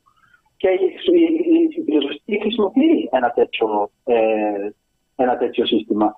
Αλλά άλλο είναι να το έχουν μόνο υπηρεσίες και άλλο όλο αυτό να πηγαίνει στο επίπεδο, μέσα από μια εφαρμογή στο επίπεδο του κάθε πολίτη, ώστε να είναι σε ετοιμότητα. Ξέρετε ότι για 17 μέρες δεν υπήρχε επίσημη πηγή πληροφόρησης για τη δυναμική της φωτιάς, για το πού είναι η τρέχουσα ε, παρουσία της φωτιάς. Εγώ έτυχε να κάνω ένα-δύο post στην αρχή, ε, έχοντας πρόσβαση στα βορειοδορυφορικά δεδομένα και κάποια στιγμή κατάλαβα ότι αυτή ήταν η μοναδική ανεπίσημη πηγή πληροφόρησης όχι μόνο για τον τόπιο πληθυσμό, αλλά και για όσους ενδιαφέρονται εκτός της περιοχής. Και γι' αυτό και συνέχισα να κάνω αυτές τις αναρτήσεις, επειδή έτσι άρχισα. Λοιπόν, ε, εδώ πέρα υπάρχουν πάρα πολλά πράγματα. Δεν είναι μόνο η προστασία του δάσους. Είναι η δημιουργία μιας ολόκληρης κουλτούρας. Ένας νομός ο οποίος γερνάει σημαίνει ότι δεν έχει αναπτύξει το ικανό οικοσύστημα ανθρώπων μέσα στην κοινωνία, μέσα στην τοπική οικονομία, ώστε να ζει από το δάσος αποδοτικά. Δεν λέμε μόνο για τους ε, μελισσοκόμου, αλλά υπάρχουν μια σειρά από επαγγέλματα πλέον που μπορούν να ζήσουν από το δάσος. Θα μπορούσα να σας πω για παράδειγμα κοινοτικούς συνεταιρισμούς στα βουνά, οι οποίοι θα τρέχουν φυτόρια και θα είναι μια πανέμορφη δουλειά. Όχι μόνο για Έλληνες νέους ανθρώπους, αλλά και για ανθρώπους από το εξωτερικό να έρχονται να μαζεύουν σπόρια και να βάζουν δέντρα και να φτιάχνουν τα δικό τους φυτόρια, ώστε τώρα να είμαστε έτοιμοι να πάμε το Φεβρουάριο να φυτέψουμε. Mm-hmm. Αυτά είναι τα πράγματα. Δηλαδή υπάρχουν κάποιες άμεσες, κάποιες έμεσε λύσεις, οι οποίες ε, χρειάζεται πρώτα απ' όλα να έχουμε μια πολύ καλή αποτίμηση της ζημιάς που έγινε, κάτι το οποίο θα πάρει καιρό. Ε, αλλά από την άλλη να δούμε και τι ενέργειες θα γίνουν. Γιατί ό,τι και να λέμε προφορικά, άλλος έχει το καρπούζι, άλλος έχει και το μαχαίρι αυτή τη στιγμή. Mm-hmm. Ε, ε, η μεγάλη μου ανησυχία είναι να μην μπουν μέσα και κάνουν ζημιά, μεγαλύτερη από τη φωτιά, με παλιά μηχανήματα, να υποδομές τσιμέντα ναι, και όλα ναι. αυτά. Αλλά ξέρετε, τα λεφτά που έχουν στη διάθεσή τους δυστυχώς είναι πάρα πολύ λίγα, διότι όταν ο ΕΛΓΑ, ο Οργανισμός για τις Αποζημιώσεις, βγαίνει ο Υπουργό του πράγμα που λέει το Ταμείο είναι μηδέν, ε, τότε όπως καταλαβαίνετε, αυτά έχουν δοθεί ως αποζημιώσεις σε άλλα φαινόμενα, κάτι χαλαζοπτώσεις, κάτι τέτοια πράγματα τα οποία δεν είναι τόσο δραματικά όπως αυτό. Τι αγχώνεστε κύριε Γεωργιάδη, αφού θα μας δώσει το δαδιά πας; Ναι. Αν το ακούσατε. Και πέρα από αυτό εντάξει είναι... Ναι. Διότι στη, στη δαδιά μάθαμε να την περπατάμε και χωρίς πας από τα παιδικά μας χρόνια, όχι μόνο τις σχολικές εκδρομές, αλλά και σαν, ε, σαν άνθρωποι εκεί πέρα πάνω στον Εύρο που δεν έχουμε και πάρα πολλά αξιοθέατα, να πάμε να δούμε ως γενιά. Δεν είχαμε. Οπότε όλα αυτά τα τοπία και τα δάση είναι, είναι για μας μέσα, μέσα στην καρδιά μου. Ε, mm. Οι πολιτικοί και οι κυβερνήσεις έρχονται και φεύγουν, αλλά ο ντόπιος ο άνθρωπος, η σχέση του με τη γη, με, το, με τον τόπο, ε, είναι κάτι άλλο.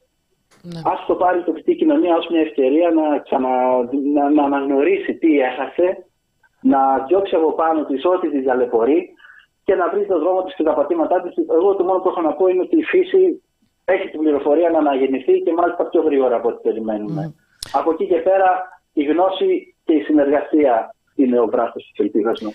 Και επειδή πολλές φορές μιλάμε, οι πολιτικοί δηλαδή μιλούν για τα κόστη, ε, ένα κράτος αποφασίσει που θέλει να διαθέσει και τι ποσό. Δηλαδή, λίγο το περιβάλλον και η ζωή μας να γίνουν προτεραιότητες. Mm-hmm.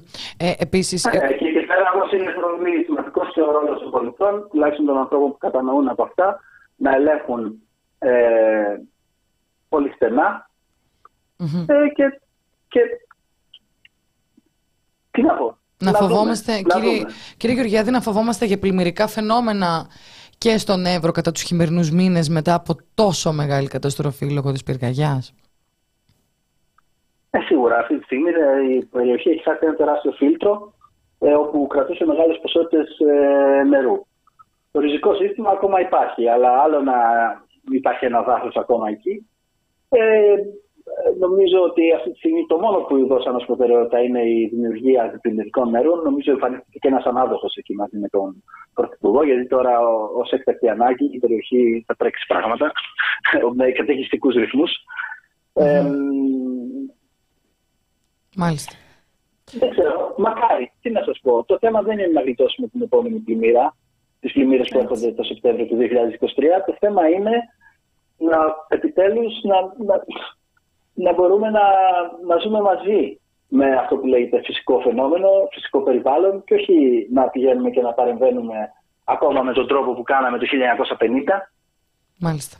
Να σας ευχαριστήσουμε πάρα Σας πολύ. ευχαριστούμε και, συ- χίλια συγγνώμη για την καθυστέρηση. Έχει περάσει τουλάχιστον ένα Εγώ σας τέταρτο. ευχαριστώ πάρα πολύ. Να είστε καλά και ελπίζουμε να μην ε, σας χρειαστούμε σύντομα ξανά. Να είστε καλά. Γεια σας. Γεια σας. Γεια σας.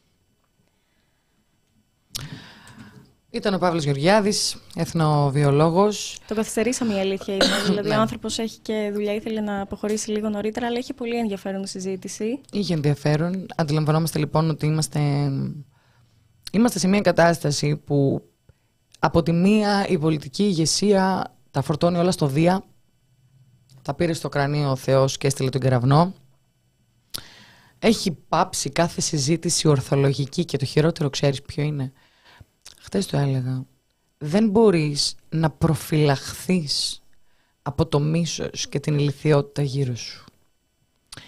Γιατί εξαιτίας της μηντιακής περοπλίας, εξαιτίας του βόθρου ενδεχομένως, γιατί πρόκειται για βόθρο, το Twitter, αν και καμιά φορά έχει αποδειχθεί σωτήριο, δεν θα μαθαίνουμε ποτέ κάποια πράγματα, ο κόσμος έχει βυθιστεί τόσο πολύ, τόσο πολύ στην υπεράσπιση της ψήφου του, με νύχια και με δόντια, δηλαδή ο ντροπαλός δεξιός, σήμερα παρά τις καταστροφές βγαίνει περήφανα και σου λέει τι να έκανε η κυβέρνηση, τι να έκανε και με κάνει να απορώ με τόσο μεγάλο πάθος γιατί υποστηρίζεις κάτι τέτοιο, τι χρωστάς, τι χρωστάς και σε ποιον έχουμε φαινόμενα τα οποία έχουν αλλάξει. Αντί να καθόμαστε να το συζητάμε για πολύ ακόμη, αντί να υποτιμούμε την κλιματική αλλαγή, για την οποία κρούν τον κόδωνα του κινδύνου χρόνια, έτσι, να σταματήσουμε να έχουμε μέσα του 1950. Μα δεν την υποτιμούμε. Αυτό είναι το θέμα. Ότι εκεί, ε, εκεί ρίχνουν το άλλο. Δηλαδή τώρα σου λένε. Τόσα χρόνια δεν την ακούγαμε όμως. Ενώ ο κίνδυνος υπήρχε, Ε, κατάλαβες. Φυσικά, αλλά τώρα σου λένε ότι ε, συμβαίνει αυτό, δεν μπορούμε να κάνουμε τίποτα. Υπάρχει βέβαια και η κλασική ε, έκφραση παγκόσμιο φαινόμενο. Είναι παγκόσμιο φαινόμενο, συμβαίνει και αλλού. Και ε, συμβαίνει στη Χαβάη. Βε- Τέτοια μας Τα έλεγαν. ακούσαμε και αυτά. Στην Βέβαια. Αυστραλία. Ναι, ναι, ναι, ναι. Ο Αμαζόνας και εγώ ήταν δύο μήνες. Ο Βασίλης Κικίλια σήμερα λέει ότι ναι, αλλά αλλού είχαμε περισσότερους νεκρούς. Όποιος έχει τους περισσότερους νεκρούς, ε, στο τέλος κερδίζει ένα big choco. Εντάξει. Γιατί δεν ξέρω για τι νόημα έχει να τις μετράμε πια. Δηλαδή στους πόσους νεκρούς ντρέπεσαι. Βλέπεις στους Ε, πόσους. πο- Ποτέ ρε παιδί μου. Όχι, γιατί θέλω να μου δεν- πεις, δεν θέλω να νοιά- μου Μα πεις. δεν νοιάζεσαι για τους νεκρούς. Θέλω να μου πεις στους πόσους πόσοι είναι αρκετοί. Δεν υπάρχει Πόσοι; ντροπή. Και να πω κάτι ακόμα. Το συζητούσαμε με τον Θάνο νωρίτερα. Ρε παιδί μου, είναι αυτό που λέμε, ότι δεν υπάρχει ανάληψη πολιτικής ευθύνης χωρίς παρέτηση. Δεν μπορείς να πεις για μια καταστροφή, για οτιδήποτε, γιατί έχουμε δει πολλά πράγματα όλο αυτό το διάστημα. Ε, δεν μπορεί να λες, ναι, αναλαμβάνω την ευθύνη για αυτό που συνέβη και δεν ε, παρετούμε, δεν φεύγω από την καρέκλα μου. OK, OK. Και αυτή τη στιγμή έχουμε μια κυβέρνηση που συντονισμένα κάνει την μία πατάτα πίσω από την άλλη, ο κάθε υπουργός μεμονωμένα αναλαμβάνει την ευθύνη, σηκώνεται από την καρέκλα του. Α, αν με ρωτάς εμένα αυτό, περίμενε. Στην Α, καρέκλα πιθανότατα θα πάει κάποιος άλλος που έχει αποδειχτεί νωρίτερα. Αυτό είναι λίγο ανέμακτος ανασχηματισμός. Εγώ αισθάνομαι ότι η Νέα Δημοκρατία αυτή τη στιγμή θέλει να προχωρήσει ένα σχηματισμό της κυβέρνησης. Ναι, είναι για τα μάτια του κόσμου βέβαια, γιατί βάζει ανθρώπους σε θέσεις που έχουν αποδειχτεί ε, ε, καταστροφικοί. Ναι, αλλά, το σαλάζει μετά και σου λέει: Δεν τα πήγες καλά στο πόστο σου. Δες, εδώ πέρα αξιολογώ συνέχεια. Και Ναι, βλέ- μα αυτό είναι το θέμα. Ότι όταν ε, έχουμε ένα επιτελικό κράτος και είσαι εσύ πάνω ο άρχοντας, να το πούμε έτσι. Και δεν έγινε μια στραβή μικρή από κάποιον, σηκώθηκε και έφυγε. Αυτή τη στιγμή παρετούνται ε, υπουργοί γιατί έχουμε καταστροφές από τα τέμπη μέχρι τώρα. Έχουμε νεκρούς, έχουμε θύματα, ε, έχουμε κα- καταστροφή του περιβάλλοντος. Και αναρωτιέμαι, στους πόσους, ε, ε, στις πόσες πατάτες θα υπάρξει κάποια ανάληψη κεντρικής ευθύνης; Εσένα φέρετε σε παρέτηση Μητσοτάκη. Κοίταξε, δεν, ναι, αναφερόμαστε σε διάλυση ολόκληρης της κυβέρνησης. Δηλαδή, βλέπεις ότι ο ένας είναι προβληματικός. Και ο άλλος, και ο άλλος, και ο άλλος. Δηλαδή, τι- Γιατί τι βρήκα εγώ ακριβώς με περιμένεις, όρου πόσες με όρους καταστροφές να φιλότιμου. έχουμε; Με όρους φιλότιμου κυβερνούν; Όχι, με, με- δεν, είναι, δεν έχει σχέση με φιλότιμο αυτό. Έχει σχέση με απλή λογική. Η απλή λογική σου λέει ότι έχεις κάνει μία, δύο, τρεις, πέντε, δέκα πατάτες. Αυτά, αυτά είναι τώρα. Δεν πράγματα... είναι θέμα φιλότιμου. Αυτά είναι πράγματα που λέω σε δημοκρατικά καθεστώτα ταιριάζουν αυτά που συζητάμε. Έχεις δίκιο, με συγχωρείς. Τι είναι Γαλλία εδώ πέρα, με Γερμανία; Με συγχωρείς, δεν να υπάρχει μια υποψία, ας πούμε, ότι πήρες 5-6 τάλιρα από το, το τάδε ταμείο και να παραιτηθεί λόγω της υποψίας; Μα να ήταν πέντε τάλιρα, να έλεγα εντάξει, τώρα έχουμε νεκρούς. Δηλαδή, που δεν είναι και τα πέντε τάλιρα. Εγώ αυτό που νομίζω στη συγκεκριμένη περίπτωση τώρα, τι ακριβώς συμβαίνει. Έχουμε πάρα πολύ περίεργες επιλογές από την κυβέρνηση. Αν, θέλετε, τώρα. αν θέλετε τη δική μου ε, ανάλυση πάνω στο κομμάτι αυτό. Γνωρίζουμε ότι οι υπουργικές θέσεις δεν λαμβάνονται ούτε με όρους ε, πτυχίων, ούτε με όρους ικανοτήτων, ούτε με όρους ε, συμφωνίας, κονέ, τίποτα. Με όρους αριστείας; Ούτε με όρους αριστείας. Αλλά... Μακάρι να ήταν η όρη αριστείας. Αλλά. Έτσι, μην ξεχνάμε κιόλας. Είχαμε Υπουργό Υγείας, Δικηγόρο και Δικαιοσύνης Γιατρό. Είμαστε, ξέρεις, εδώ πέρα, πρωτοπορία. ε, είναι λοιπόν επιχειρηματικά τα συμφέροντα που επιλέγεται ο κάθε υπουργός στην κάθε θέση. Ε, βλέπουμε λοιπόν ότι σε υπουργεία. Ε, δεν ξέρω, Είχαμε κορονοϊό, είχαμε και κύλια στο υγείας. Είχαμε φωτιές, είχαμε και κύλια στο διαχείρισης κρίσεων και περιβάλλοντος και τέτοια. Καλά, παντού υπάρχει ένας κύλια. Ε, ναι, είχαμε, έχουμε ε, υπουργούς να αλλάζουν σε θέσεις σε σώματα ασφαλείας από πολιτικής προστασίας του μετανάστευσης και τούμπαλιν. Έτσι. Τώρα έχουμε το Στυλιανίδη. Δηλαδή, δεν, δεν, ξέρω. Πραγματικά είναι να σηκώνεις τα χέρια ψηλά. Λες, μας κοροϊδεύεις. Ναι, επομένως, εγώ δεν θεωρώ λοιπόν ότι ε, ε, ο λόγος για τον οποίο μπαίνουν κάποιοι υπουργοί στη θέση τους είναι κάτι άλλο πέρα από επιχειρηματικά συμφέροντα. Επομένως, θεωρώ ότι δεν είναι και άλλος ο λόγος που βγαίνουν. Δεν είναι με όρους ανάληψης ευθύνης και συμπάρχει αυτή η ταμπέλα μπροστά. Ταυτόχρονα, ε, σχετικά με τα όσα συμβαίνουν στην Καρδίτσα, στη Λάρισα, στο Βόλο κλπ. κλπ. Δεν είχαμε το χρόνο να τα συζητήσουμε με τον ε, καλεσμένο μας. Αυτό όμως που εγώ θέλω να επισημάνω είναι ότι τα φαινόμενα αυτά δεν είναι η πρώτη φορά που θα τα δούμε και δεν είναι και απίθανο το ότι τα είδαμε.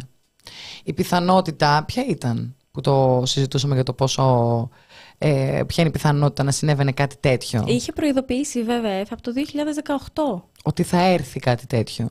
Τη λέξη κλιματική αλλαγή από υπουργικά και πρωθυπουργικά χείλη δεν την ακούσαμε μέχρι την ημέρα που μας πήρε και μας σήκωσε ο διάολος. Δεν την ακούσαμε. Γι' αυτό λοιπόν λέω, είμαστε ένα κράτος το οποίο δίνει όλη του τη βαρύτητα στην καταστολή. Και κυριολεκτικά και μεταφορικά. Ε, μεταφορικά χρησιμοποιούμε τους πυροσβέστες για πυρόσβεση. Για δασοπροστασία δεν τους χρησιμοποιούμε. Φωνάζουν και εκεί δέχονται και εκείνη την καταστολή. Με άβρα γίνεται η υποδοχή. Τώρα, ε, μπορώ να πω κιόλας ότι έχω πάθει μία μερική απορία να το πω. Έχεις παρατηρήσει ότι τα κανάλια δεν πολύ χαϊδεύουν τελευταία; Το βλέπεις; Κοίταξε, θα σου πω. Είναι αναλόγως. Δηλαδή, πέτυχα συνέντευξη, ε, live σύνδεση βασικά, στο δελτίο ειδήσεων του Αντένα, τον... ή, ή το Open ήταν, δεν θυμάμαι, τέλος πάντων, σε έναν τηλεοπτικό σταθμό, τον δήμαρχο της Λάρισας, όπου τον είχε τσακίσει στις ερωτήσεις η παρουσιάστρια, ε, ερωτήσεις όμως που πήγαιναν επί προσωπικού για τις ευθύνες που έχει. Δηλαδή φαίνεται σαν να υπάρχει μία ανάγκη από τα μέσα να πετάξουν τον μπαλάκι στην ε, τοπική διαχείριση. Που προφανώς η τοπική διαχείριση τα έχει κάνει λάθος. Και ο Μητσοτάκη το έκανε αυτό. Υπάρχει μια τέτοια προσπάθεια να διώξουν την, ε, την ευθύνη τέλος πάντων, το κακό, από την ε, κυβέρνηση κεντρικά. Και κάτι ακόμα που θέλω να πω. Η πάρα πολύ καλή συνάδελφος Κατερίνα Ρίστα του αστυνομικού δελτίου του Σταρ, που έγινε viral αυτές τις μέρες για τον τρόπο που μετέδωσε πολύ εξοργισμένη και λογικό ένα ρεπορτάζ από τις ε, πλημμυρισμένες εκτάσεις και έλεγε ουσιαστικά πού είναι η περιφέρεια και πού είναι ο δήμαρχος και και και. Ε, ε, πίσω από αυτό να δούμε ότι στα ερωτήματά της δεν υπήρξε καθόλου η απλή πρόταση που είναι και η κυβέρνηση, δηλαδή που είναι κεντρικά. Θέλω να πω ότι αν το δεις σε δεύτερο πλάνο όλο αυτό που συμβαίνει στην τηλεόραση και στο ραδιόφωνο, είναι ακριβώς αυτό. Δηλαδή, ρίχνουμε το, πετάμε το μπαλάκι των ευθυνών στην ε, τοπική διαχείριση, στην περιφέρεια, στους δημάρχους και όχι στην κυβέρνηση Μητσοτάκη. Εμένα αυτό που πραγματικά με εξόργησε, με έβγαλε εκτός αυτού, ήταν ο κ. Μητσοτάκης να πάει στο, στον Εύρο. Δεν είχε πατήσει τα πόδια του κατά τις 20 μέρες που έκαιγαν οι πυρκαγιές. Βόρεια. Περίμενε να μακρύνουν τα μουσια που έλεγαν και. Ναι, ναι, ναι. Ε, Τέλος πάντων, αποφάσισε να πάει μετά τις φωτιές. Κάλιο αργά παραποτέ. Εν τέλει, ξεκινάει ο εφιάλτης ε, στη Θεσσαλία και σου λέει: Αλλάζω κατευθείαν προορισμό. Πάω στην Θεσσαλία. Πήγε. Υποδέχτηκαν τους διαδηλωτές τα ΜΑΤ. Τα ακούσατε και στη φάρμα. Και μάλιστα ΜΑΤ, τα οποία ήταν σε μια κατάσταση εξαλωσύνη. Ήταν έτοιμοι. Ήταν έτοιμοι να ανοίξουν κεφάλια ακόμα και αν δεν πέσει τίποτα ομολογία πρόκλητη επίθεσης σε βάρος διαδηλωτών πλημμυροπαθών. Και μάλιστα την τοπική αστυνομία, καμιά φορά απορώ πώς σκέφτονται στην ελληνική αστυνομία. Δηλαδή, οι άλλοι είναι λαρισαίοι. Οι άλλοι είναι λαρισαίοι. Μπορεί να έχουν, μπορεί να έχουν πνιγεί και αυτοί με στα σπίτια τους, ας πούμε. Τέλος πάντων, περίεργα πράγματα. Απάνθρωπα πράγματα. Ζωφερά, τρομακτικά πράγματα. Και δίνουν εντολή για ξύλο όπου υπάρχει ψαχνό. Τέλος πάντων, πάει ο Γρήγορο Μητσοτάκης, κάνει μια βολτίτσα. Είχε το δικό του εκεί. Τώρα έχουμε, έχουμε φτάσει σε άλλο επίπεδο. Τώρα, τώρα δεν μπορεί να δημοσιογράφει, πάει, παίρνει δικούς τους. Δικό του βιντεογράφο, δικό του φωτορεπόρτερ, δικό του άνθρωπο να του γράψει τα δελτία τύπου ακριβώς στην ομιλία του και στο τέλος δεν, δεν κάθεται να απαντήσει ερωτήσεις δημοσιογράφων. Τι κάνει, σηκώνεται και φεύγει και μας στέλνει μετά τις φωτογραφίες, τα βίντεο και τη δήλωση. Δεν θα μου πεις αυτά που θες. Στο σημείο αυτό σκάει. Θα μου πεις αυτά που σε ρωτάω. Να πούμε ότι σκάει στο Θεσσαλικό κάμπο με Σινούκ. Περίμεναν όλοι. Τώρα αυτό τεράστιο, χρέο και 80 ανθρώπους μέσα. Περίμεναν όλοι πόσοι εγκλωβισμένοι θα κατέβουν και κατεβαίνει και Κυριάκος Μητσοτάκης. Δηλαδή, mm. ας το λίγο βρε άνθρωπε να το χρησιμοποιήσει κάποιος που το έχει ανάγκη. Δεν θα στο πάρουμε. Αυτή η μανία αυτού του ανθρώπου με τη χλίδα. Δεν μπορώ. Κάτσε πάντων... Αν μπορείς να πας με ελικόπτερο, γιατί να πάρεις το Citroën; Καλά, το Citroën εκεί μέσα θα γινόταν, εγώ γόνδολα. Εντάξει, ναι, δεν θέλω Αλλά... να το φανταστώ. Τέλος πάντων, επομένως, βγαίνει, δεν απαντάει σε καμία ερώτηση και σηκώνεται και φεύγει. Δεν γίνεται καμία ερώτηση για τις ευθύνες. Είναι δυνατόν. Σου λέει εντάξει, τα ζήσαμε στα τέμπη, να μας ρωτάνε live ξαφνικά στη Λάρη εμφανίστηκε δημοσιογράφος που έκανε πιστικές ερωτήσεις. Μην το ξαναζήσουμε και τώρα σχετικά με τις ευθύνες. Άνθρωποι νεκροί, άνθρωποι αγνοούμενοι. Και εδώ πέρα δεν έχει υπάρξει ουδεμία εξήγηση, καμία εξήγηση, καμία κυβερνητική απάντηση για την έλλειψη αντιπλημμυρικών μέσων και ε, μέτρων, συγγνώμη. Ε, και το θέμα ποιο είναι; Το θέμα είναι ότι ο κόσμος αισθάνομαι ότι αυτά τα οποία προσπαθεί να κάνει η κυβέρνηση, το να το ρίξει στην κλιματική αλλαγή αποκλειστικά που ισχύει, η κλιματική αλλαγή οφείλεται στο ότι η βροχή έπεσε το ότι η βροχή σε έπνιξε, το ότι η βροχή σε έπνιξε μέσα στο σπίτι σου, αν αντέχετε να διανοηθείτε τι έγινε, αν την παλεύετε να σκεφτείτε ότι μένεις στο δεύτερο όροφο σπιτιού και πνίγεσαι επειδή το νερό έφτασε στη σκεπή, αν αντέχετε να το αντιληφθείτε, έτσι, αυτό συνέβη, απορώ, απορώ. Πραγματικά. Δεν μπορώ να αντιληφθώ για ποιο λόγο ο κόσμος δεν αντιλαμβάνεται ότι υπάρχει και πολιτική ευθύνη από πίσω. Μας γράφει, Κοίταξε τώρα, και εσύ έχεις κάποιες απορίες, βρε νεκταρία μου, λες και το βλέπεις πρώτη φορά. Μα δεν θα. Δηλαδή... Εγώ θα πέφτω από τα σύννεφα κάθε φορά. Μα θα πέφτουμε από τα σύννεφα, αλλά ε. το λες με την ίδια ένταση. λες, ας πούμε, είχαμε τον Κώστα Καραμαλή, βρε παιδιά. Δηλαδή, είδα και ένα σχόλιο πριν που έλεγε εντάξει, βρε παιδιά, παρετήθηκε για ένα μήνα. Ξαναβγήκε. Δεν είναι ολόκληρο το πραγματάκι που φταίει. Τέλος πάντων, εμείς εδώ θα είμαστε να τα να τα λέμε. Εμένα το άλλο που με εξοργίζει, ειλικρινά, είναι το γεγονός ότι είναι τόσο εξόφθαλμα δεύτερης κατηγορίας στην Ελλάδα οι πρόσφυγες και οι μετανάστες. Είχα την εξής απορία. Ε, ακούμε για 20 νεκρούς σε διάσπαρτα σημεία ενός δάσους. Ωραία. Πιθανότητες να υπάρχει 21ος. Δεν υπάρχουν. Συντονισμένες έρευνες ε, ε, ε, επιχείρηση έρευνας και διάσωσης συνέβησαν. Τι ακριβώς, πώς ακριβώς έχεις διασφαλίσει ότι εκεί μέσα δεν έχουν επαναθρακωθεί ζωντανοί άνθρωποι; Ενώ Πώς γνωρίζουμε ακριβώς; ότι είναι ένα σημείο πέρασμα εκατοντάδων ε, προσφυγών καθημερινά. Εμείς δεν μπορούμε να πούμε ότι εκεί μέσα έχει κι άλλους νεκρούς και δεν τους βρίσκεται. Ή δεν τους λέτε, αλλά να υπάρχει κάποια ενημέρωση. Αυτό είναι το Έχει, θέμα. έχει ψαχτεί το δάσος. Αυτό είναι το θέμα. Άνθρωποι οι οποίοι έστελναν, γιατί γνωρίζουμε ότι το έκαναν, τα στίγματά τους σε μη κυβερνητικές οργανώσεις, οι οποίες θα στέλνουν στην αστυνομία. Έτσι, πού είναι αυτοί οι άνθρωποι; Πού είναι αυτοί οι άνθρωποι; Ο κύριος Τότα, ο κύριος Τότα, έκανε μία βόλτα από τη Νέα Χιλή μέχρι πεδίο βολής και μάζεψε 25 κομμάτια όπως μας ενημέρωσε.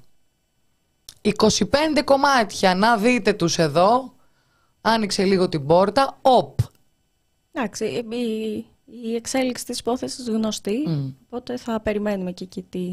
Η υπο- Θα έστω, έστω λοιπόν και ο κύριος τότε παρά το γεγονός ότι στην υπερασπιστική γραμμή του είπε ότι αυτό Τρομερή συνέβη υπερασπιστική γραμμή. δίπλα από το σπίτι μου, στα Lidl και το μεταξύ λέγαμε το βίντεο και εκεί μέσα ήταν ζούγκλα.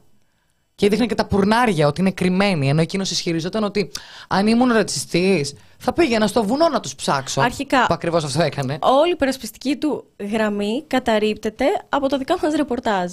Από από το ρατσιστικό κίνητρο που υπήρχε στο αυτοκίνητό του που διαφήμιζε ε, στη συνομιλία «Ευρύτες εν δράση». Ε, ε, ναι, τέλος πάντων. Και ευχαριστούμε πάρα πολύ για την αγάπη που μας δώσατε για τη δουλειά μας. Να πω και αυτό. Και τα χρήματα, παιδιά. Ναι, ναι, ναι. Και να είστε καλά, Ο τώρα τα Brain βλέπω. Drain τα έστειλε τώρα το 20 ήρθε με καλησπέρα, τον αποπήραμε, του είπαμε ότι, σχεδόν του είπαμε ότι θέλουμε λεφτά. Και Μα το ήρθε λέμε. Τώρα, ναι, και ήρθε τώρα με το 20 του. Jim Carr, 5 ευρώ. Παύλος Κολυβάτζης, άλλα 5 ευρώ. Ευχαριστούμε πάρα πολύ, παιδιά. Επομένως, παιδιά, βλέπουμε ότι οι τοπικές πολιτοφυλακές κάνουν μία βόλτα σε μία μικρή απόσταση και βρίσκουν 25 κομμάτια. Όπως ακριβώς αποκαλεί τους πρόσφυγε και τους μετανάστες, ο μη ρατσιστή, ο ίδιος αλλοδαπός επιχειρηματίας που δεν έχει αποσχολήσει ποτέ ξανά τις αρχαίες, κύριο Τότα. Τα λόγια του Βελόπουλου αυτά. Ναι, αλλά αυτός είναι 30 χρόνια στην Ελλάδα και έχει και επιχείρηση. Ε, ναι, ο κύριος Βελόπουλος, ο γλυκύτατο κύριος ε, Βελόπουλος, Άλλο και από εκεί. ο οποίος εντάξει μας. Ασχολήθηκε μαζί μας. ασχολήθηκε μαζί Ευχαριστούμε. μας. Τέτοιο παράσημο δεν θα μπορούσαμε να, να φανταστούμε. Θέλω λοιπόν να πω ότι εφόσον υπάρχουν, υπάρχει ένδειξη ότι υπάρχουν μετανάστες, μία ενημέρωση. Γιατί για τους Έλληνες παιδιά, εκτός αν πραγματικά να το ξέρουμε ότι σε αυτή τη χώρα δεν θα ρωτάς για μετανάστες. Σε αυτή τη χώρα δεν είναι προτεραιότητα οι Έλληνες. Είναι μοναδική ενασχόληση. Οτιδήποτε πέρα από αυτό δεν. Αν ήταν ένα δάσος γεμάτο Έλληνες νεκταρία, θα κάναμε τα δύνατα δυνατά να βρούμε ζωντανούς. Αυτή τη φορά δεν είναι. Δεν θα συνεχίσουμε με το ρυθμό οι έρευνες. Δεν θα γίνει επιχείρηση έρευνα και διάσωσης. Ναι, νεκταρία. Αν είχαμε μάθει για 50 πεζοπόρους, 50 ορειβάτες μέσα, στον, ε, μέσα στο, στον ποταμό να κάνουν ε, δεν ξέρω τι, έστω ότι κάνανε ράφτινγκ και επιτρεπόταν, ωραία. Ναι, θα κάνουμε επιχείρηση διάσωσης. Τώρα δεν θα το κάνουμε. Μετανάστες. Δεν τους έχει αναζητήσει και κανένας. Να μου το πείτε έτσι ακριβώς, να το βουλώσω κι εγώ. Και έτσι να μας το πείτε. Απλά σε- θα σου χαμηλώσω την ένταση, Νεκταρία, φωνάζεις στο μικρόφωνο. Ε, να μας πούν τι γίνεται με απλά λόγια, με μια πρόταση αν θέλουν. Δεν ζητάμε πολλά.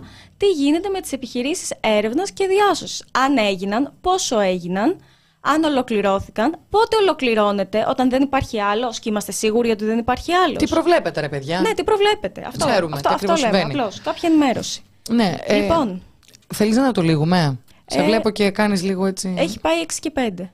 Εκεί. Έχεις πάρα πολύ δίκιο, δεν έχει καμία Τι σημασία. λέει; Μας ρωτάνε αν ο Τότα ήταν μετανάστης. Ναι, είναι αλβανικής καταγωγής. Ναι, ναι, ναι. Ο Τότα και μάλιστα αυτό ήταν και κεντρική υπερασπιστική γραμμή του δικηγόρου του, Ναι, ε, βέβαια. λέγοντας ότι είναι και ο ίδιος μετανάστης. Πώς είναι δυνατόν να είναι ρατσιστής. Ναι, τρομερά και- ναι. επιχειρήματα γίνονται. Λες και ο ρατσισμός έχει εθνικότητα από πίσω. Λες και ένας μετανάστης Αλβανός δεν μπορεί να είναι ρατσιστής με έναν Αλβανό Πακιστανό. Και κάτι ακόμα που Με έναν βλέπω. μετανάστη βλέπω Πακιστανό. Ένα σχόλιο και πόσοι εργάτες είναι πνιγμένοι και θα μένει κάτω από τις λάσπες στον κάμπο. Η Κερφάτο έχει αναδείξει και αυτό το θέμα. Εμ, γιατί είναι μια περιοχή αγροτική. Υπάρχουν πάρα πολλοί μετανάστες εργάτες γης, οι οποίοι πάρα πολλοί εξ αυτών δεν πρόλαβαν και να φύγουν. Μμμ. Σε ρωτάνε αν έχεις πάθει πουλί. Έπαθε πουλί εγώ, τον φαντάζομαι τώρα τον πουλί. Να με λέει ο Θάνος και να πω κάτω ο πουλής. Λοιπόν, λοιπόν, λοιπόν. Είμαι ένας πουλής Λοιπόν. γενικότερα στη, στην ψυχή, να ξέρετε. Καλά κι εσύ.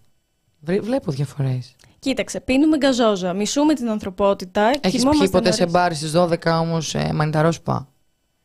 Όχι ακόμα. Σιγά τις Μόλις φτάσω στην ηλικία του λέει. Σιγά τις γκαζόζες που πίνεις, ρε εσύ. Κοίτα, ε, δεν πίνω. Είναι γνωστό γενικά ότι δεν πίνω. Ειδικά δεν πίνω και δεν οδηγώ. Άλλο αυτό. Όχι, όχι άλλο. Αυτό νεκταρία είναι πολύ σημαντικό γιατί Φυσικό. οδηγώ. Δεν έχουμε βγει ποτέ να πιεις κάτι χωρίς να έχει αλκοόλ μέσα. Ποτέ. Εχθέ. Αρχικά. Ένα τζινάκι θα το πιεις όμως. Ένα τζινάκι θα το πιω. Ναι, κάπως έτσι. Λοιπόν, παιδιά, εμ, όλα, έχουν συμβεί πάρα πολλά, τα οποία δεν προλαβαίνουμε να αναλύσουμε προφανώς. Αρχικά τα έχουν αναλύσει άλλοι πριν από εμάς γιατί ήρθαμε τελευταίε και καταϊδρομένε. Βέβαια, εμείς έχουμε το δικό μας τώρα. τρόπο. Έχω να πω εγώ εδώ πέρα ιστορίες. Τώρα, αυτές τις ιστορίες. θέλω, να- θέλω να τα πω, θέλω να μιλήσω. Θέλω να μιλήσω για τον ΣΥΡΙΖΑ. Θέλω να μιλήσω για τον Κασελάκη. Και εμείς για τον Κασελάκη. Όχι. Καλή εγώ- επιτυχία, εγώ δεν πρόεδρε, την Κυριακή. Εγώ δεν λέω τίποτα για τον Κασελάκη. Εγώ θα πω για τον Hashtag Κασελάκη. με τον Στέφαν. Όχι, δεν πω. Όχι, Λένε όλοι θα για τον πω. Κασελάκη. Κουράστηκα. Θα πω για τον Κασελάκη Όχι, εγώ. τέλεια. Θα πω για τον Κασελάκη. Θα σου κλείσω το μικρόφωνο. Σε παρακαλώ, μην με λογοκρίνεις έτσι. Θα πω για Δεν τον σας Κασελάκη. διάκοψα. Θέλω να ευχηθώ καλή επιτυχία. Αυτό μόνο. Έλα, Παναγία μου. Λίγο παιδιά- έπρεπε να τη είχα κλείσει το μικρόφωνο. Εντάξει, όχι, δεν είναι, σο, δεν είναι σοβαρή η τοποθέτηση.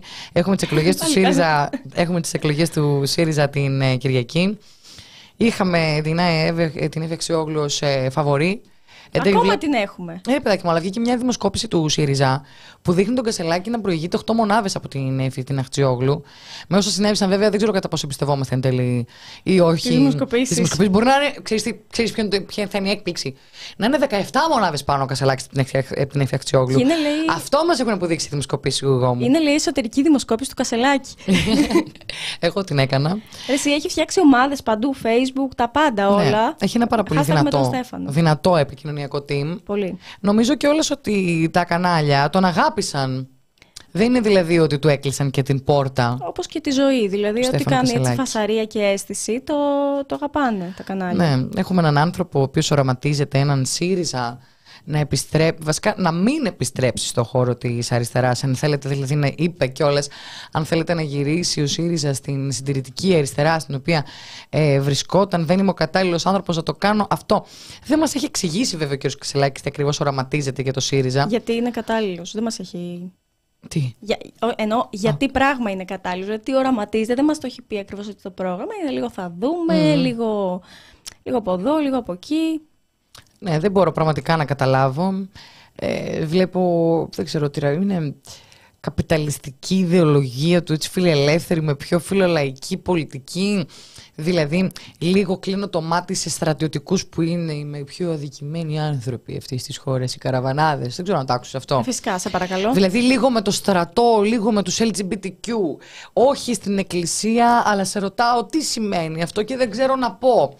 Ναι. Λίγο να μιλάει με τον Ευαγγελάτο και ξαφνικά να συνειδητοποιώ ότι τι ωραία τα λέει ο Ευαγγελάτος. Ναι, ναι. Ένα πράγμα. Κοίτα, είναι λίγο ρε παιδί μου που τα βρήκατε αυτά τα φιντάνια, είναι λίγο αυτή η κατάσταση. Να πάμε στα σημαντικά μπακαυτιά κορίτσια να μας πείτε αν ο Κασελάκης είναι ελκυστικός. Αν είναι ελκυστικός, Ναι, ναι. αν μ' αρέσει εξωτερικά. Αν, είναι, αν τον βρίσκεις εσύ προσωπικά ε, ελκυστικό. Α, καλός είναι. Καλός είναι. Α, καλός είναι. Εμένα δεν είναι το γούστο μου. Εντάξει. Έτσι. Ναι, γούστο είναι. Κάνουμε Περιορέξει. lifestyle. Ο Τάιλερ μ' αρέσει εμένα. Εμένα το σκυλί τους. Εντάξει. Θα σου κάνω μήνυση. Έτσι. Τα λατρεύω τα σκυλάκια. Τι να κάνουμε; Δημήτρης Λιάπης, γεια σου. Γογό ίσον γλυκό πουλής της νιώτης. Να, αυτά ας πούμε τα λογοπαίγνια δεν, δεν τα χρειαζόμαστε. σε αυτή Γλυκό την πουλί της νιώτης. Ψαροκασελάκης. Μας λέει. εκπομπή. Είστε έτοιμοι για μιούτ; η Φάνη. Ε, μ, λοιπόν, ώρα να την κάνουμε, ώρα να πηγαίνω. ναι, ναι, ναι, παιδιά. Δεν έχω θέση πια εδώ, καταλαβαίνω. Α, θα το πεις όλο. Ε, τι λέει μετά; Κοίταξε.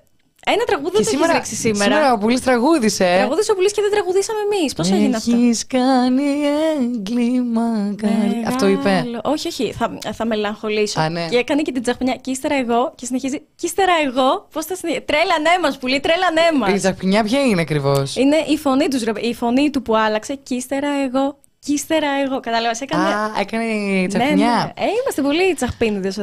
Μας λέει ο Ηλεύν λατρέψαμε τα stories σχολιασμού, να Όπα. ξέρεις. Οπ! Υπάρχει κάτι πιο σημαντικό. Υπάρχει κάτι πολύ πιο σημαντικό, συγγνώμη, Ηλεύν. Γεια σου, Χριστίνα. Γεια σου Χριστίνα. Εάν θέλεις να γνωρίσεις τον Θάνο Καμίλελη, μπορείς φυσικά. Λέει, εμένα μ' αρέσει ο Θάνος. Να το φωνάξουμε μία. Όχι. Θα μας φέρει ένα γαλακτομπούρικο.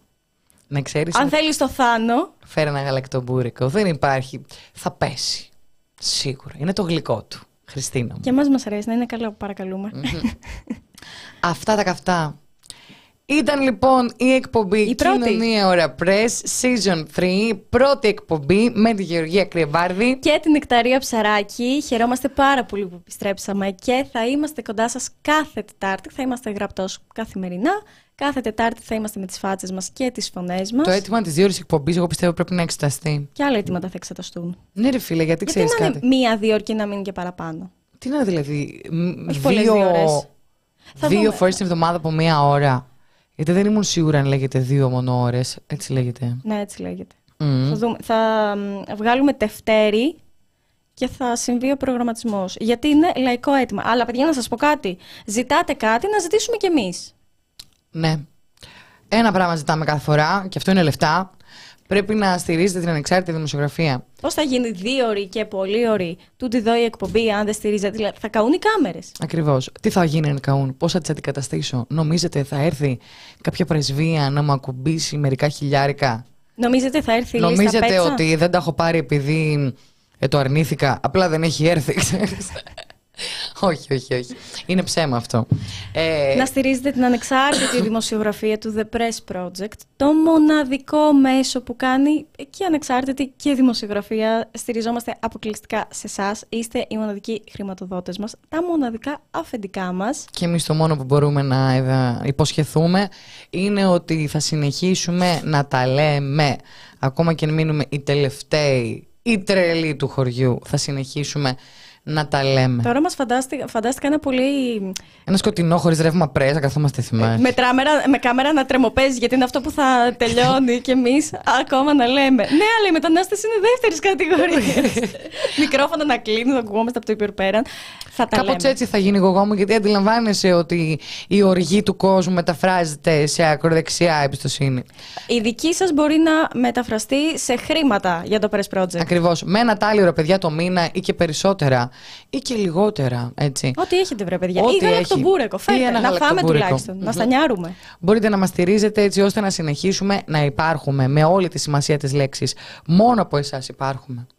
Σας ευχαριστούμε πάρα πάρα πάρα πολύ. Ήταν η εκπομπή Κοινωνία Ωρα Press και επόμενο ραντεβού την επόμενη Τετάρτη. Γεια σας. Τα φιλιά μας.